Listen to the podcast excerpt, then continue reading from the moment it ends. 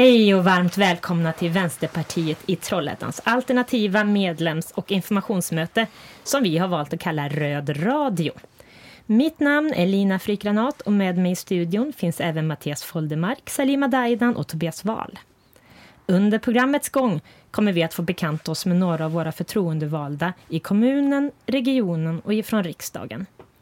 Röd radio kan bäst beskrivas som det forum där vi väljer att låta ideologin, samhället och människan mötas och reda ut eller begripliggöra var vi står i olika frågor och hur vi hanterar vår politiska roll. Under juni månad skulle Vänsterpartiet i Trollhättan som vanligt ha medverkat vid stadens Pride-firande. Ett firande som likt många andra kommer se annorlunda ut i år. För Vänsterpartiet betyder Pride en hyllning till hbtq-personers livssituation och rättigheter. Men samtidigt även en markering på att kampen fortsätter. Vad betyder Pride för dig? Likt föreningen Trollhättan Pride vill även vi uppmana er att skicka in korta klipp på max 20 sekunder filmat i landskapsläge, det vill säga liggandes där ni kan prata, visa lappar eller bara vifta med en regnbågsflagga eller annan flagga som finns inom Pride och där ni förmedlar vad Pride betyder just för dig. Skicka sedan klippet till info at trollhättanpride.se så hjälps vi åt att skapa filmen om Trollhättan Pride. Vi vill även uppmana hela Trollhättan, privatpersoner, företag och Trollhättans stad att under hela juni månad, som är den officiella Pride-månaden, att göra vad vi kan för att göra Trollhättan så färgglatt som det bara går. På sociala medier kan ni lägga upp era bilder och tagga med hashtaggarna Sätt färg på Trollhättan 2020 och Trollhättan Pride 2020. Så Mattias, juni månad är även den månaden då vi har våra sista politiska möten innan sommaruppehållet. Och med tanke på hur våren har varit så står vi just nu inför en historisk händelse.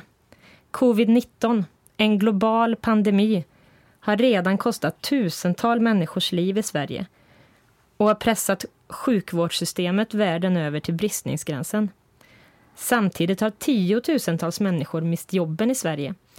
Hundratusentals har korttidspermitterats. Hur ser Vänsterpartiet på situationen? Ja du, om man tittar lite mer på riksplanet så, så har väl Vänsterpartiet generellt stått bakom de flesta av de åtgärder som regeringen lagt fram om man säger. Eh, de förslag som vi har lagt fram själva har ju mer handlat om att ge de grupper som de här generella stödpaketen inte riktigt fångat upp. Då. Eh, exempelvis då att människor som tillhör riskgrupper ska kunna vara hemma med ersättning. Att studiebidraget skulle ha höjts då nu när många skolor har stängts. Eh, att rädda kulturlivet har varit viktigt. Det är ju en grupp som har tagit mycket stryk av just nedstängningen av eh, begränsningar i antal personer och så vidare. Arbetet med hemlösa skulle få extra stöd om vi fick vårt igenom. Eh, och det är även det här med statlig hyresgaranti då för att stoppa vräkningar samt underlätta möjligheten att få försörjningsstöd. Och det handlar ju om att det är ju en grupp då som kanske eh, har eh, osäkra anställningar, extra knäck och så vidare. Den här gig-ekonomin då som lätt eh, ekonomin slås sönder för dem när man har Eh, när det finns sämre jobb helt enkelt. Sen är det det med karensavdraget. Det hade vi gärna sett att det slopades även i framtiden. Det är ju ingen ny fråga för oss. Men, eh, och det är ju för att få bukt med det här med sjuknärvaron som man säger så. Då. Att folk går till jobbet av ekonomiska skäl fast de är sjuka. Det, och eh, här har ju faktiskt regeringen försökt få till en lösning nu då, även om inte den var riktigt komplett. Och ersättningen blir ju begränsad nu då. Ehm, men generellt sett kan man säga att vi måste ha en välfärd med muskler. Och Vänsterpartiet vill ju förstärka kommuner och regioner ytterligare. De har ganska mycket pengar. Och det är ju för att säkra grundbemanning inom äldreomsorgen, minska smittspridningen med utbildning och ja, lämplig skyddsutrustning. Och, och här finns ju en del att göra. Mm. Företagen har fått enorma stödpaket i krisen. Hur ser Vänsterpartiet på detta? Eh, generellt så kan man säga att införandet av korttid då, det var ju en grej som inte var det är inget man har hittat på just nu utan det är en sak som man har jobbat på tidigare men kom väldigt lägligt då och kunde genomföras ganska fort och det förhindrar ju företagen att säga upp människor. Det vill säga att de är kvar som anställda men de blir korttidspermitterade eh, med en viss då lönesänkning kan man säga under den här perioden. Och eh, eh staten kan man väl säga går in med en del av lönen vilket gör då att man kan som företag egentligen då spara pengar men behålla sin personal. Då. Eh, men när staten går in och garanterar eller på annat sätt stöttar privata företag som exempelvis banker då.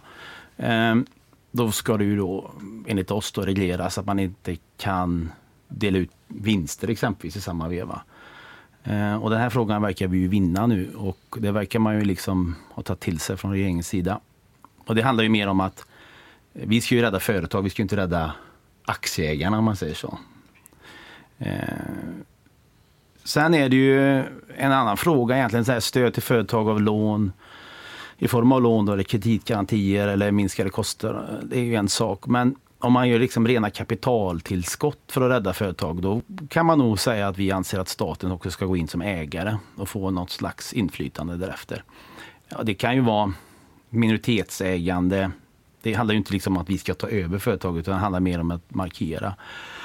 Och det, kan, och det motiverar ju först och främst ägarna att skjuta till eget kapital och sen i andra hand vända sig till staten. Och Vänsterpartiet centralt då föreslår då en krismyndighet som ska hantera det här. Ehm.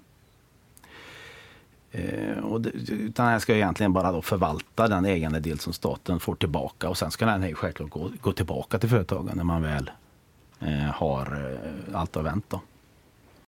Ja, det finns kanske även ifall, ja, tittar man på vissa fall kanske med staten ska gå in med mer ett långsiktigt ägande och aktivt ägande om man räddar ett företag. Men det, det, det får ju vara från fall till fall då.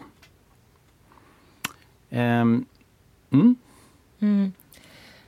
Hur har situationen med covid-19 förändrat det politiska läget? Personligen anser jag nog så här att det, det, det, är bra att viktiga frågor nu hamnar i fokus. Alltså nu pratar vi det folk i allmänhet tycker är viktigt som politiker kan jag tycka. Så här, att som, vi pratar jobb och arbetstillfällen, vi pratar äldreomsorg och vården generellt. Och det är inte bara på så här ytlig plan. Så här, liksom. Åh, ska vårdbiträden få ha eh, slöja eller inte? Utan nu pratar vi liksom vilken välfärd vill Sverige ha? Vilka, vilka jobb är viktiga och hur värderar vi dem? Eh, jag har dratt det här på första maj men jag citerar här att Sveriges vårdbiträden och undersköterskor har kanske Sveriges viktigaste jobb just nu. Och ändå visar en granskning av Arena Idé och det är en tankesmedja på vänsterkanten kan man säga. Att 96 procent av kommunerna lägger sparkrav på äldreomsorgen i år. Och även om vi i Trollhättan då, vi har ju valt att höja skatten i år. Och på så sätt har vi kunnat stoppa de värsta nedskärningarna. Då. Men även vi har ett viktigt arbete framför oss. Men det säger ju lite om hur liksom, den här eh, frågan hanteras i kommunerna. Och kanske inte alltid frivilligt utan det handlar ju om ekonomi och så vidare. Då. Men om man tittar på de här yrkena då, vårdbiträden och undersköterskor. Då, det är ett, en yrken som historiskt präglas av ganska osäkra anställningar. Man har jättemycket timvikarier. Och eh, det är oftast deltid, det har varit låga löner är yrken som är tunga, de är slitiga. Och sen har ju tempot ökat systematiskt genom åren. Det visar också den här studien att man, man gör mer på mindre tid än man har gjort liksom historiskt. Då. Och allt detta då samtidigt som kraven ökar på yrkesgruppen. Alltså dels från brukarna. Vi har fler brukare för att vi har en stor grupp äldre människor i Sverige. En stor generation om man säger så som successivt nu kommer vilja eller behöver ha vård av olika slag. Vi har från anhöriga och man har från arbetsgivaren då, som kräver mycket av den här gruppen. Eh, man, om man tittar exempelvis på löner, eh, det kan vara ju spännande. Och om man specifikt ser då vad snittet för en undersköterska är i Trollhättan så ligger det ungefär på 25 700. Och ett vårdbiträde ligger på ett snitt på 22 500. Det, då snackar vi snittet, inte ingångslönen då. Och det är ju av alla som har jobbat kanske några har jobbat i tre månader och några har jobbat i 40 år. Så att det är ju inte någon sån här... Mm, det är inte så där jättehögt.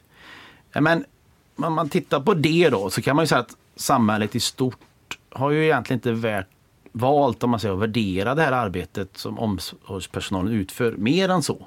Det är ju liksom en avtalsrörelse där två parter har kommit överens att ja, det här arbetet är värt 22 500 i snitt. Om man säger så. Och det är ett strukturfel och det är inte specifikt för Trollhättan. Det är inte så att vi är sämre mot våra anställda och annat. Utan vi förhåller oss till avtalet som alla arbetsgivare gör inom kommuner och landsting. Eh, men för att ändra det så krävs det ju krafttag uppifrån. Mm. Att man liksom, här ska det liksom värderas mer, om man säger så. Mm. Hur har vi arbetat med personalpolitiken här i Trollhättan? Mm. Eh, ja, det som är den stora grejen kan man säga, det är ju att vi har infört rätten till heltid. Eh, den, det är ju inte liksom Vänsterpartiets eh, vinst enbart, utan, men det är klart att vi tycker den är viktig. Och det handlar ju om att eh, man har oftast haft, det är, det är en deltidsorganisation brukar man säga, att den bygger på omsorgen då bygger mycket på att man inte jobbar heltid. Det är oftast kvinnor, eller det är nästan uteslutande kvinnor. Eh, och eh, det här gör ju då liksom att man får ju dels större kontroll över sitt liv, att man har en, en 100-procentig inkomst om man säger så och att man då i slutändan påverkar pensionen väldigt mycket. Så den är jätteviktig. Eh, och då samtidigt den här vevan har man försökt få bort då eh, med att ta bort delade turer. Och det är det här att man då jobbar fyra timmar på förmiddagen och sen är man ledig och sen när man jobbar man fyra timmar på eftermiddagen. Och då slits ju liksom din vardag upp. Det passar vissa men generellt sett är det ganska eh, tycker inte folk det är så bra helt enkelt. Och det gör inte vi heller. Eh, de är de stora förändringarna. Rätten till heltid är det ju stora. Sen har vi gjort en satsning nu per i år som jag tycker är fin. Och det är de fem miljoner jag vill ha på kompetensutveckling. Jag sitter ju det som heter personalutskottet. Det är ju en del under kommunstyrelsen.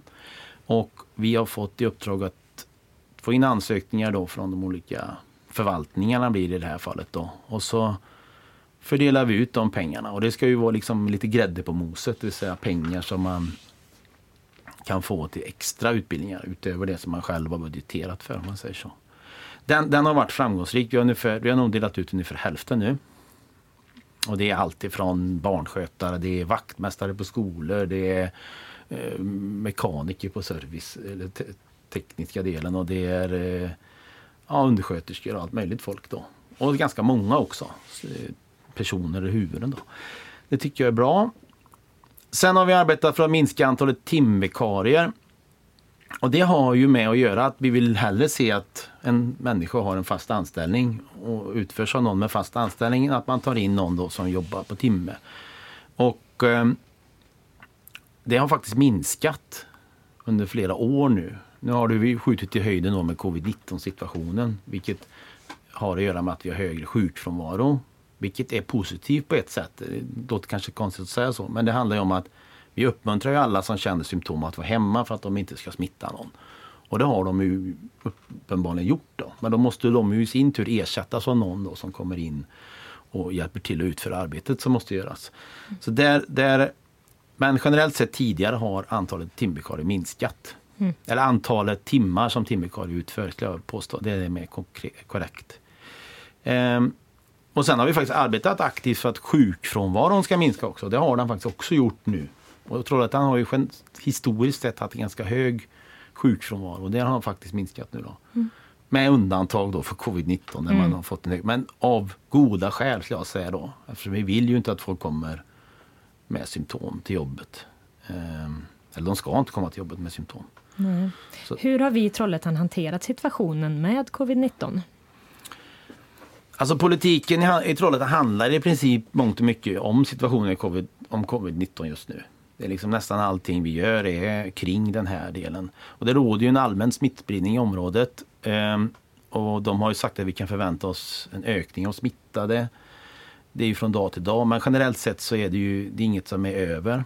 Och det som har hänt är ju att läget är ju ansträngt som de beskriver det då i flera förvaltningar. Ehm, och det innebär det att man har hög sjukfrånvaro och då ökar ju även arbetsbelastningen Ehm, för även om du tar in en vikarie så kanske det kräver lite mer jobb exempelvis än om du hade haft ordinarie personal. Och så just nu träffas egentligen gruppledarna. Det, det, gruppledare, det, jag är ju gruppledare, kan jag beskriva vad det är kort. Det är ju egentligen att man är den som officiellt är ansvarig och representerar partiet inom politiken i Trollhättan. Då. Så det är oftast en person och vi träffas veckovis nu då. Och eh, diskussionerna har ju av förklarliga skäl mestadels kretsar kring just äldreomsorgen som vi ska prata om senare också. Då. Men lite om näringsliv och kultur och fritid, hur de jobbar. Och, och, och sen har vi ju en chef, säkerhetschef då som liksom har ett arbete kring just det här att det ska finnas tillgång på skyddsutrustning. Att det finns personal, kanske inte hennes ansvar, men hon, de ser över det här med sjukfrånvaron. Hur mycket frånvaro har vi generellt? För det kan ju vara att man är hemma med sina barn för att de har symptom. Eh, och samt minska smittspridningen i allmänhet. Då. Så där har vi bland annat eh, MASen varit på besök och det är ju, nu ska vi se om jag kommer ihåg, medicinskt ansvarig sjuksköterska och det är den personen då som är ytterst ansvarig för vårdhygienen och så vidare. Eh, att det sköts och har den kunskapen och sprider den ut då till verksamheterna. Eh, vi i Vänsterpartiet har väl följt frågan noggrant och vi har väl tryckt på ganska hårt kring det här med att öka kompetensen kring just basal vårdhygien. Och där hoppas vi på att det ska liksom jobbas vidare med det. Och att just det här införa ansiktsskydd har man gjort då. Det har varit en diskussion om det skulle vara det här skyddet över munnen. Men om man har kommit fram till då i samråd med Kommunal egentligen att det ska vara ett visir inledningsvis då. Och det skyddar ju både ögon och näsa också på ett annat sätt. Och, um, syftet kan man säga huvudsakligen med detta är att om det skulle vara så att vårdpersonalen har symptom men inte känner till det så är risken mindre med ett sånt här visir att de smittar den som de vårdar om man säger så. Så det är egentligen huvudsakligen ett skydd för vårdtagarna. Och det, det har man infört. Eh, och det är bra. Sen har det klart att vi har haft lite dialog även med Kommunal. Hur de uppfattar situationen är viktigt för oss att veta liksom de, hur de som representerar våra anställda och arbetarna ser på situationen. Och de tycker ju att dialogen mellan kommunen och de fungerar bra. Då känner vi oss trygga i, kan jag säga. Eh, ska vi se. Eh, ja. Mm. Så det, det är mycket handlar om att utvärdera verksamheterna kan man säga just nu. Och eh, vi har ju självklart en del ansvar eh, eller en del saker vi behöver jobba mer med. Kanske arbetsmiljön, arbetsmiljöarbetet skulle jag nog säga är ganska viktigt. Ja. Då ska vi se. Jo, ja, men generellt sett så har man även jobbat med att underlätta för lokala företag och för våra medborgare. Kultur och fritidssatsningen i sommar bland annat med, tillsammans med ASF är ju för att liksom ha sommarlovsaktivitet för alla barn som är hemma nu och så där. Eh, det, det, är en del. Eh, Samhällsbyggnadsnämnden har ju också gjort ganska mycket satsningar på offentliga miljön. För de tänker nu att nu kommer människor vilja vara ute så att det finns bänkar och platser att vara på. Och sånt. Så det är även sånt vi sysslar med såklart. Eh, och när det gäller företagen så har det ju varit det här med serveringstillstånd och nej, uteserveringar menar jag. Att det underlättat för det och tagit bort avgifter. Och man har även eh, underlättat för föreningslivet genom att de får uteblivna intäkter nu när ingen kan gå på ja, eh, matcher och så vidare. Så att de har sluppit betala hyror för anläggningar och sådär. Så det har gjorts ganska mycket. Eh, Ja, det var mm. generellt sett det. Men en sista fråga. Mm. Eh, kommer vi att se ett annat samhälle, ett så kallat post-corona? Ja, det, man pratar ju post-corona ganska mycket inom förvaltningen. Och jag kan tänka mig att det handlar mycket om så här, allt som ska göras sen. det är man, två aspekter. Dels att man har skjutit på ganska mycket saker framåt alla de här sakerna som kräver att vi träffas. Eh, kanske det som har med kompetensutveckling och så vidare. Det går ju att ha ändå men mycket bygger ju på att man kanske träffas en större, en större samling och har en föreläsning och så vidare. och annan verksamhet som flyttas fram. Men post-corona handlar ju också om det som vi som våra, våra inre begär som människor. Att vi, vi sitter ju och laddar upp nu för saker vi vill göra. Vi vill gå på konsert. Vi, vi vill gå på match. Vi vill liksom göra massa saker. Och då kommer det hända väldigt mycket på en och samma gång. Eh, det kan vara liksom en utmaning för samhället sen. Liksom, när vi har suttit och hållit på och så ska vi göra allt det här. Men post-corona hoppas jag ur ett politiskt perspektiv skulle vara att precis det jag nämnde tidigare, att vi får ett helt annat fokus i politiken på de frågorna som är viktiga. Typ som äldreomsorg. Vilka arbetsförhållanden har de som jobbar inom äldreomsorgen? Eh, vilken lön ska de få? Eh, ska de få mer än applåder? Alltså, det är hela den diskussionen. Är det, eh, ska vi ha, har vi insett det efter corona? Att det kanske inte var så dumt med ett starkt samhälle där vi hjälper varandra.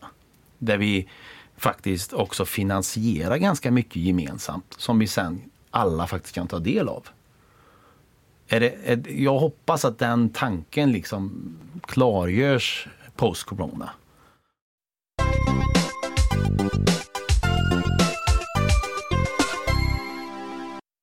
När vi ingick ett samarbete med Socialdemokraterna och Miljöpartiet så var det viktigt för oss att förhandla kring vice ordförandeposten i omsorgsnämnden på grund av att några av våra viktigaste valfrågor berör just omsorgsnämnden.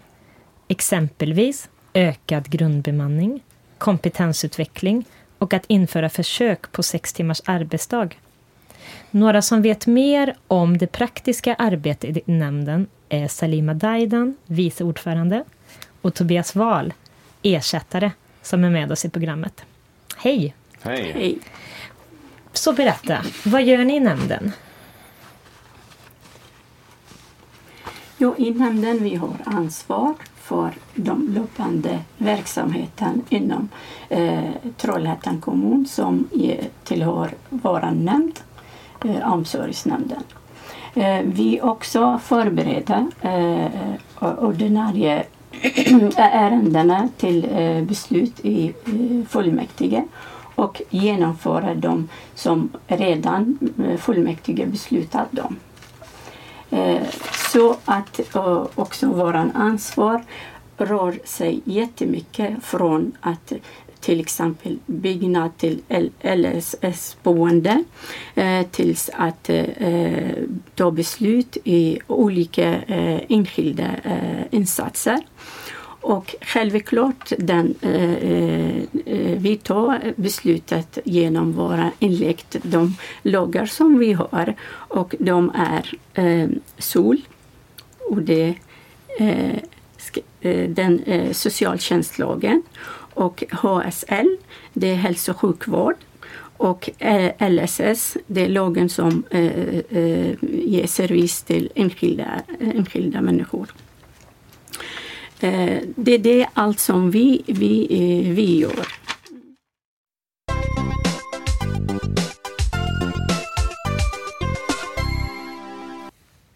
Mm. Tobias Wahl, du sitter som ersättare i omsorgsnämnden. Hur ser eh, arbetet ut? Hej, ja arbetet. Eh, vi har ju en viss ärendegång när vi sitter med, på våra nämndsammanträden. Salima kan gärna ta den och berätta mm. hur det ser ut. Jo, det kommer ärendena skickas till eh, vår eh, nämndsekreterare och det brukar komma från eh, tjänstman eller från en politikmänniska. Så att hon lägger den på eh, dagordningen och det, den kommer till, först till presidiet. Och presidiet, eh, det finns att ordförande, vice ordförande från eh, majoriteten och eh, andra Eh, eh från eh, eh, positionen. Så att vi och vår sekreterare med och vår förvaltningschef också med och den person som lämnat ärende. Den personen som lämnat ärende förklarar och sen vi diskuterar. Vi kommer fram. Ibland vi eh, eh andra på eh, formellt till frågan och vi kommer fram till, vi kompromissar med, med eh, alla tre. Vi kommer fram till färdigt förslag och den skickar till eh, alla som sitter i nämnden. Men för att vi går till nämnden, vi har vår grupp vi som samarbetar med Socialdemokrat och MP. Vi har ett möte, vi går igenom alla frågor. Så också där vi diskuterar om till exempel om vi från Vänsterpartiet vi har annan eh, förslag eller så vi diskuterar och kommer fram till färdig förslag, också kompromisser som gäller. Sen vi går till eh, nämnden Eh, ibland det händer något om eh, positionen lämnar eh, yrkande så att vi också måste vi svara på den så att vi, vi eh, motionerar möte och vi diskuterar tillsammans, vi som vi, eh, vi, Vänsterpartiet och Socialdemokrat för att tyvärr det Miljöpartiet vi har inte som sitter i vår nämnd. Och vi kommer fram till ett färdigt förslag. Det är det. Så att... Mm. Så, så samarbetar vi och så gör vi. Mm. Men eh, jag tänkte nämna lite med eh, studiebesök. Mm. Eh, och det gör vi flera stycken varje år. Eh, och då eh, besöker vi våra verksamheter som är äldreomsorg, LSS och eh, socialpsykiatrin. Och det kan vara boenden och det kan vara eh, ja, andra sjukinrättningar. Eh, och då träffar vi personal, vi träffar chefer och vi kan diskutera dagsaktuella frågor. Och eh, ja, mm. Vi mejlar ju varandra otroligt mycket också inför studiebesök för att kunna få fram det viktiga just som, eh, som den här stödanvändaren, brukaren mm. Eh, vill få fram. Och vi kan bolla med chefer och ja, undersköterskepersonal. Så eh, och, mm. och vi samarbete, vårt samarbete också visas på flera eh, sätt. Så att vi har mejl också, så att vi skickar till varandra om, om det är ett förslag, om vi ändrar på förslaget, om eller det är bara information till varandra så att det kommer fram. Och ibland, inte bara att det här ehm, eh, omsorgsnämnden, att vi har eh, studiebesök årligen tre gånger. Ibland när vi ska ta beslut på ett eh, flyttboende eller vi, ska, vi har något med den eh, boende så att, eller eh, något så att vi känner att för att vi tar beslut, några från eh, vår sida, jag menar majoritetssida, vi går till själva boende. Ibland vi pratar med personal, pratar med eh, brukarna så, eller, eller anhöriga om det där så att vi lugnar, där, lugnar dem och vi förklarar varför. Så att det är jätteviktigt. Men vi har policy i, i, i omsorgsnämnden. Eh, vi, eh, vi som politiker, politikerna, vi har inte rätt att besöka när som helst. Så måste vi fråga först och eh, ringa till eh, eh, själva eh, den verksamheten. Mm. Och varför ser besluten ut som de gör?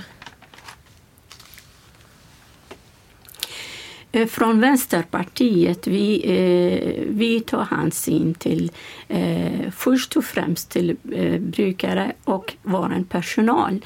Så att eh, när vi tar beslut måste vi tänka på allt och särskilt dem för att det är de som är viktigt. Det, eh, det är brukare som behöver hjälp och den hjälpen som eh, vem som gör det, det är vår personal. Det är jätteviktigt och det all, alla tider som jag varit i, i, suttit i omsorgsnämnden eh, vi som presenterar Vänsterpartiet, jag aldrig, aldrig kommer ihåg att vi, var, vi går med att vi skär på personal. Mm. Så vi mot den hela tiden. Mm. Vi ska fortsätta för att det är personal som gör allt detta arbete. Och mm. de guld värda, särskilt nu. Mm. Jag har en fråga till att ställa er. Hur länge, Salima, har du suttit med i omsorgsnämnden? Eh, jag tror det är fjärde mandatperiod. Uh. Och när var det du kom in i nämnden, Tobias? Oj, det är 2020. Jag tror det är, det är min andra nu. Jag kom Ja. in i slutet på förra där, Ja. mandatperioden. Men jag kan ju tillägga att det är ju, vi har ju mejladresser liksom. Det är hjärtligt välkomna att, mejla. Och det är alltid kul att få mejl och eh, vi kontaktar och besvarar så mycket vi kan. Och försöker hjälpa. En medborgardialog är ju underbart att ha. Och det är jätteviktigt.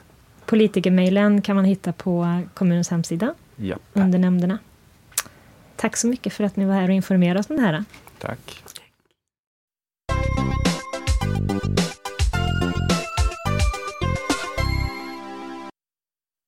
Med oss på telefon har vi Elin Segerlind, distriktets riksda- riksdagsledamot. Hej Elin! Hej Lina!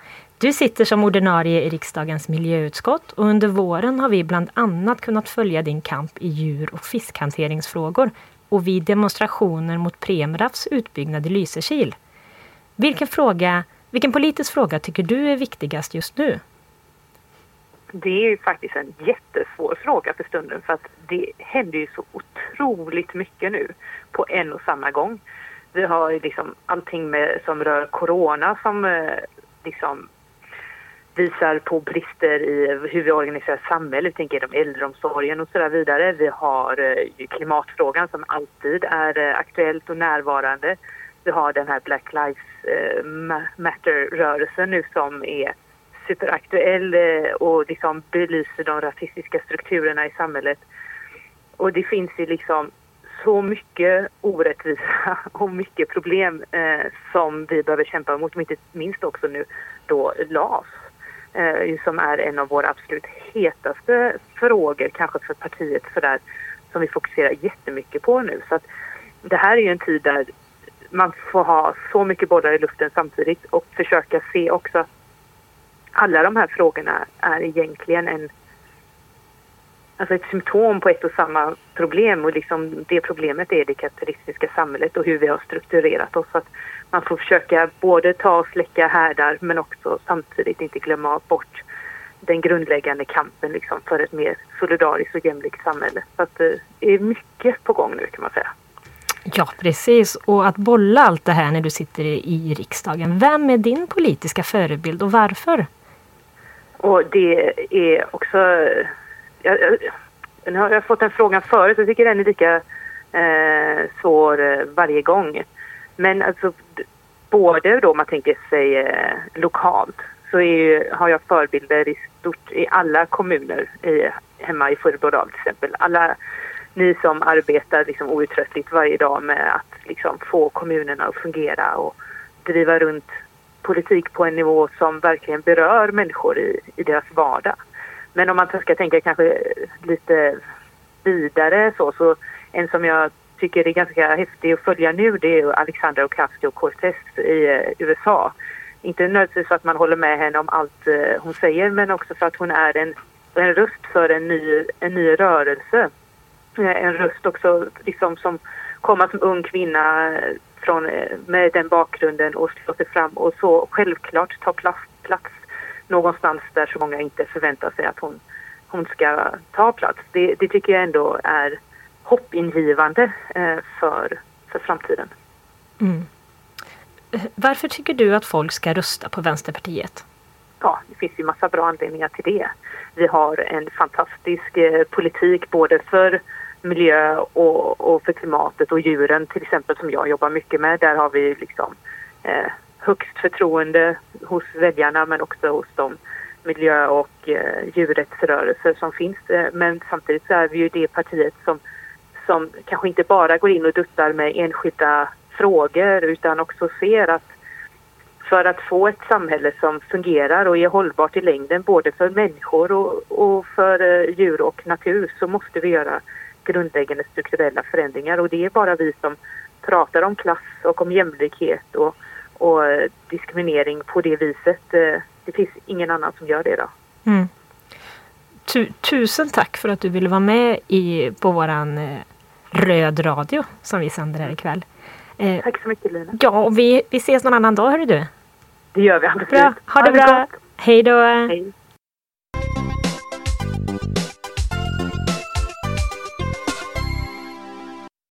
Som representant ifrån regionen har vi Elise Norberg Pilhem. Hej Elise! Hej! Du sitter som ordinarie i NU-sjukvårdens styrelse. Ja. Hur skulle du vilja se att vården bedrevs för att bäst gynna den som söker vård? Jag tycker att eh, vården måste få tillräckliga resurser för att kunna bedriva en vård av hög kvalitet och eh, med en personal som också mår bra i vården. Eh, och eh, tyvärr så är det så att det är för lite pengar till hälso och sjukvården idag. Eh, och det gäller ju inte bara nu under de förutsättningarna som vi lever i nu med pandemin utan det är ju, har ju varit så under många år. Och jag tycker att det ska vara så att man ska kunna få vård när man blir sjuk, alltså den ska vara tillgänglig. Och den som är svårast sjuk är den som ska gå före. Så att det är behoven som ska styra vem som ska få vård. Mm. Vad tycker du att personalpolitiken bör fokusera på? Jag tycker framförallt att den bör fokusera på att det ska vara tillräckligt med omvårdnadspersonal, eh, alltså den, den vården som är kring patienten. Eh, och eh, då finns det flera saker, men framförallt så är det att det behövs en bra arbetsmiljö och eh, då måste man ha tillräckligt med personal. Idag är det ju ganska svårt att rekrytera och, och även behålla personal för man tappar kompetens. Man orkar inte jobba eh, så länge i vården och då tappar man också kompetensen eh, som försvinner med det. Eh, och jag tror att ett sätt att att uppnå en bättre arbetsmiljö det är att man kortar arbetstiden till exempel eh, och att man har som sagt flera anställda. Framförallt där arbetsmiljön är som sämst idag. Idag har vi fått stänga ner vårdplatser i vården därför att det inte finns personal. Och det innebär ju också att eh, patientsäkerheten blir lidande när man har överbeläggningar och har patienter i, i korridorer och på ställen som inte är tänkta att vara utrymmen för, för patienter. Mm. Och jag tänkte ställa frågan till dig som, eh, som jag ställde till Elin också. Varför tycker du att folk ska rösta på Vänsterpartiet? Därför att Vänsterpartiet är det enda parti som är en garant för att vi har en offentligt finansierad sjukvård eh, och eh, det är bara så vi kan styra hälso och sjukvården. Eh, som det är idag så de borgerliga partierna har ju ett evigt recept mot till exempel personalbrist och underskott och det, det heter privatiseringar i deras politik. Och eh, det har inte minst nu visat sig då i den här svåra, tuffa situation som har varit för vården hur svårt det är att, att styra och samordna vården. Och eh, ja, vi kan se också utlokalisering av, av, av eh, apoteken till exempel. Och så att man behöver en offentlig styrning och eh, en offentlig finansiering där inte, en del säger att det är en offentlig finansiering om det privata drivs som en entreprenad med offentliga medel. Det är inte det vi menar med offentlig finansiering. Det ska vara en offentlig finansiering av verksamhet i offentlig regi. Mm. Tack så jättemycket för att du vill vara med oss här i detta programmet. Och jag önskar dig en fortsatt trevlig kväll. Tack detsamma. Hej då. Hej då.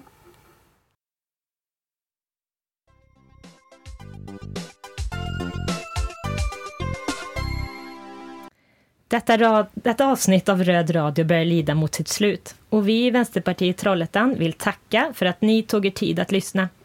På vår hemsida kan ni läsa om vilka vi är och vad vi gör. Där kan man även klicka på länken för att bli medlem om man inte redan är det. Som medlem får du bland annat kontinuerlig information via mejl från föreningen om vilka utåtriktade aktiviteter som är på gång. Har du som lyssnare några frågor så tveka inte att kontakta oss på trollhättan vänsterpartiet.se eller via vår Facebook-sida. Den 24 juni hör ni oss här igen. Vi som gjorde dagens program är jag, Lina Frykgranat, Mattias Foldemark, Salima Daidan, Tobias Wahl och som dagens producenter hittar vi Noomi Nygård och Torvald Asplund. Vi vill även rikta ett stort tack till Radio Trollhättan. På återseende!